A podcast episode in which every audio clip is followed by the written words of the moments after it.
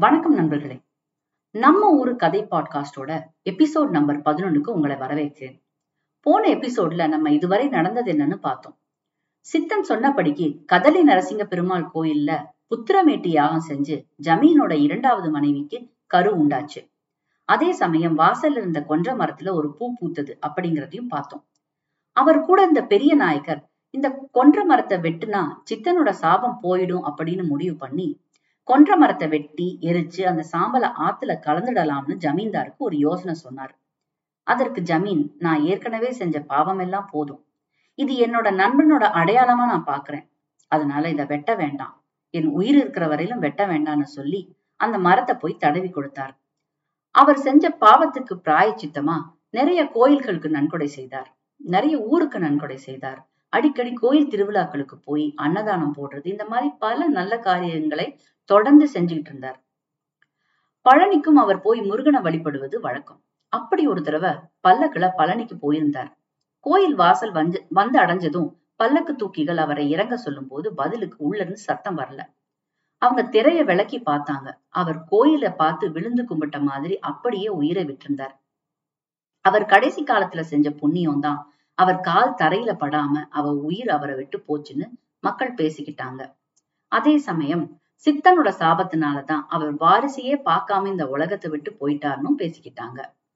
ஜமீனோட இரண்டாவது மனைவி வயித்துல இருந்த கரு ஆனா பெண்ணான்னு தெரியல.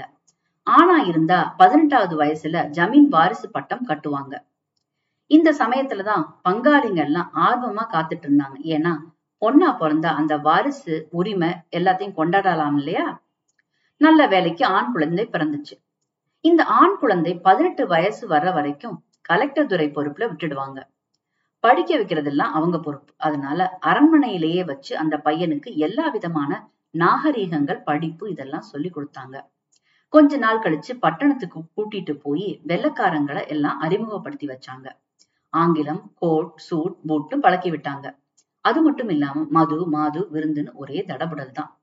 இந்த சின்ன ஜமீனுக்கு இங்கிலீஷ் பொண்ணுங்களோட கைக்குலுக்கி பழகுறது போட்டோ எடுக்கிறது எல்லாம் ரொம்ப பிடிக்கும். இப்ப இவர் யாருன்னு தெரியுதா? நம்ம கதையோட ஹீரோ தான். இப்ப நம்ம ஹீரோவோட கதையை விட்ட இடத்துக்கு வருவோம். அவரோட மனைவி வேலுத்தாயம்மாவுக்கு கரு உண்டாயிருந்துச்சு. கொன்ற மரத்துல பூ பூத்திருந்ததையும் பார்த்தோம். நம்ம ஜமீன் அப்பா கூட இருந்த பெரிய நாயக்கர் திரும்பவும் மரத்தை வெட்ட குறியா நின்னாரு. இந்த முறை நம்ம ஹீரோ சம்மதிச்சதுனால மரத்தை வெட்ட ரெண்டு பேர் வந்தாங்க. மரத்தை வெட்ட கைய ஓங்குறப்போ ஒரு கருணாக வந்து ஒருத்தனை ஒரே போடா போட்டு அவன் அந்த இடத்துலயே உயிரை விட்டுட்டான். இன்னொருத்தன் பயந்து அடிச்சு ஓடி கடும் குளிர் ஜுரத்துல இரண்டு நாளா படுத்து அவனும் உயிரை விட்டுட்டான். அதனால அவங்க மரத்தை வெட்டுற அந்த முயற்சியை கைவிட்டுட்டாங்க. நம்ம ஜமீன் ஜனகத்து கூடவே நேரத்தை கழிச்சிட்டு இருந்தாரு. கடன் மேல கடன் வாங்கி செலவு செஞ்சிட்டு இருந்தாரு. ஒரு தடவை அவர் பிறந்த நாள் அன்னைக்கு அவர் மனைவி வேலுத்தாயம்மாவோட அண்ணன் வந்தாரு. அவர் வந்த நேரம் பார்த்து வாசல்ல கடங்காரங்க காத்துக்கிட்டு இருந்தாங்க. அவருக்கு சரியான கோபம். அவரு தங்கச்சிய பார்த்து நீ இங்க வாயும் வயிறுமா இருக்க கடன்காரன் வாசல்ல இருக்கான். ஒரு உன் புருஷன் என்னன்னா அந்த நாடகக்காரியோட சந்தோஷமா நேரத்தை கழிச்சிட்டு இருக்கான். நீ என்ன குடும்பம் நடத்துறன்னு சத்தம் போட்டாரு. வேலு தாயம்மாவுக்கு ஒரே கோபம். விடுவிடுன்னு வைகை ஆத்து கரையில இருக்க ஜனகத்தோட மாளிகைக்கு போயிட்டா. அங்க போய் பார்த்தா அவங்க அண்ணன் சொன்ன மாதிரியே ஜமீனும் ஜனகமும் சந்தோஷமா இருந்தாங்க. அவ நேரா போய் ஜமீன் கிட்ட கோவமா வீட்டு வாசல்ல கடங்காரன் நிக்கிறப்போ இவளோட நீங்க சல்லாபம் பண்ணிக்கிட்டு இருக்கீங்கன்னு சத்தம் போட்டா. ஜனகத்தையும் சத்தம் போட்டா. அதற்கு ஜமீன் ஜனகம் உனக்கு என்ன தொந்தரவு பண்றா? அவ பாட்டு தானே இருக்கா? அவளை ஒண்ணும் சொல்லாதன்னு சொன்னாரு. வேலுத்தாயம்மாவுக்கு இன்னும் கோபம் வந்துச்சு. ஜனகமும் ஜமீன்தாரும் எடுத்துக்கிட்ட போட்டோ படம் அங்க மாட்டியிருந்தது.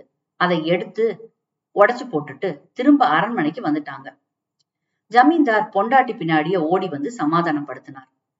நானே என் உயிர் போக போகிறதுன்னு நினைச்சு பயந்துகிட்டு இருக்கேன். நீ வேற ஏன் இந்த மாதிரி நான் தொந்தரவு பண்ற? அப்படின்னு கேட்டார். ஜனகம் இன்னைக்கு வந்தவ இல்ல. உனக்கு முன்னாடியே இங்க வந்தவ. உனக்கு நான் என்ன குறை வச்சேன்? அப்படின்னு கேட்டார். உடனே நம்ம வேலுத்தாயம்மா எனக்கும் உங்களோட ஜனகம் மாதிரி போட்டோ படம் பிடிக்கணும்னு அப்படின்னு சொன்னான். ஜமீன் அதுக்கு சரி நம்ம மதுரைக்கு போய் போட்டோ படம் பிடிச்சுக்கலாம்னு சொல்லி மறுநாள் மதுரைக்கு கிளம்புனாங்க. அங்க அவங்க சொந்தங்களை எல்லாம் பார்த்துட்டு போட்டோ படம் எடுத்துக்கிட்டு வந்தாங்க. இதற்கு இடையில ஜனகத்தோட நகையை யாரோ திருடி விட்டதா செய்தி வந்துச்சு. ஜமீன் உடனே பதறி அடிச்சிட்டு ஜனகத்தை போய் பார்த்தாரு. ஜனகம் யாரோ என் நகையெல்லாம் எடுத்துட்டு போயிட்டாங்க. எனக்கு ஒருத்தர் மேல சந்தேகம் இருக்கு அப்படின்னு சொன்னான். ஜமீன் யாருன்னு கேட்டாரு. யாருன்னு எனக்கு தெரியல. ஆனா முறுக்கு மேசியோட கட்டுமஸ்தான ஒருத்தர் என்னைய நோட்டம் விட்டுட்டே இருந்தாரு. அவர் மேலதான் எனக்கு சந்தேகம் அப்படின்னு சொன்னான். ஜமீன் நகையெல்லாம் காணா போச்சேன்னு நீ கவலைப்படாத. என் பொண்டாட்டிக்கு தெரியாம உனக்கு கொஞ்சமா நகை வாங்கியிருக்கேன்னு ரெண்டு சுருக்கு பை நிறைய நகைய ஜனத்துக்கு ஜனகத்துக்கிட்ட கொடுத்தாரு. அதுக்கு பிறகு அரண்மனையில போய் விசாரிச்சா அந்த அடையாளத்தோட இருந்தவர் அவருக்கு உறவு முறைதான். அவரை கூப்பிட்டு விசாரிச்சா அதுக்கு அவரு மாமா நான் அந்த பக்கம் போயிருந்தேன். ஆனா நகை திருட்டுக்கும் எனக்கும் சம்மந்தம் இல்லை அப்படின்னு சொல்லிட்டாரு. இவங்க பேசி முடிச்சதுக்கு அப்புறம் அந்த இடத்துக்கு வேலுத்தாயமா வந்தா. இந்த மாமான்னு கூப்பிட்டாரே அவரை ஜனகத்தை வேவு பார்க்க நியமிச்சதே நம்ம வேலுத்தாயம்மா தான். அவர் வேலுத்தாயம்மா கிட்ட நான் வேவு பார்க்க தான் போனேன். ஆனா நகை திருடினதுக்கு எனக்கும் சம்மந்தம் இல்லைன்னு மறுபடியும் சொன்னார். உடனே வேலுத்தாயம்மா எனக்கு எல்லாம் தெரியும். ஜனகம் சரியான வில்லங்கக்காரி. நகைய ஒளிச்சு வச்சுக்கிட்டு காணான்னு சொல்லி நாடகம் ஆடுவா. நீங்க அதை பத்தி கவலைப்படாதீங்க. நான் இருக்கிற வரையிலும் உங்களுக்கு ஒன்னும் ஆகாது அப்படின்னு சொன்னான். பிறகு ஒரு துப்பாக்கி எடுத்து உங்களுக்கு துப்பாக்கி சுட தெரியுமான்னு அவரை கேட்டா.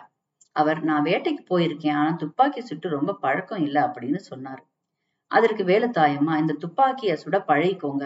உங்களுக்கு இத வச்சு ஒரு வேலை இருக்கு அப்படின்னு சொல்லி துப்பாக்கி அவர் கையில கொடுத்தா. இதோட இந்த பகுதியை முடிச்சுக்குவோம். அடுத்தது சித்தர் துணுக்கு பகுதிக்கு வருவோம்.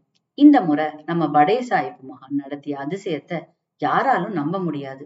ஆனாலும் நான் படிச்சதை உங்ககிட்ட பகிர்ந்துக்கணும்னு ஆசைப்படுறேன். மகான் நாளுக்கு நாள் பேரும் புகழும் அடைஞ்ச பார்த்து சில பேர் வந்து விரும்பல. அதனால அவரை கொல்ல முடிவு பண்ணாங்க. ஒரு நாள் ராத்திரி அவர் தங்கியிருந்த இடத்துக்கு போய் அவரை கண்டந்துண்டமா வெட்டணும்னு முடிவு பண்ணி போனாங்க. ஆனா அங்க போய் பார்த்தா அவங்க அதிசயக்க விதமா ஏற்கனவே அவர் தலை தனியா கை தனியா கால் தனியா கடந்ததை பார்த்து ஆச்சரியம் அடைஞ்சாங்க. ஆனாலும் அவர்களுக்கு சந்தோஷம். அவங்களோட எண்ணம் நிறைவேறிச்சு இல்லையா? அந்த சந்தோஷத்துல அங்கிருந்து அவங்க கிளம்பிட்டாங்க. ஆனா அதிசயம் என்னன்னா மறுநாள் காலையில நம்ம மகான் புதுசா பூத்த பூ மாதிரி வீதியில உலா வந்தார். எங்கேயோ தப்பு நடந்திருக்குன்னு தெரிஞ்சு அந்த ஆட்கள் திரும்ப அன்னைக்கு இரவும் அவரை கொல்றதுக்கு போனாங்க. திரும்பி அன்று இரவும் அதே மாதிரி அவர் தலை தனியா கால் தனியா உடம்பு தனியா இருக்கிறத பார்த்து அவங்களுக்கு ஒண்ணுமே புரியல.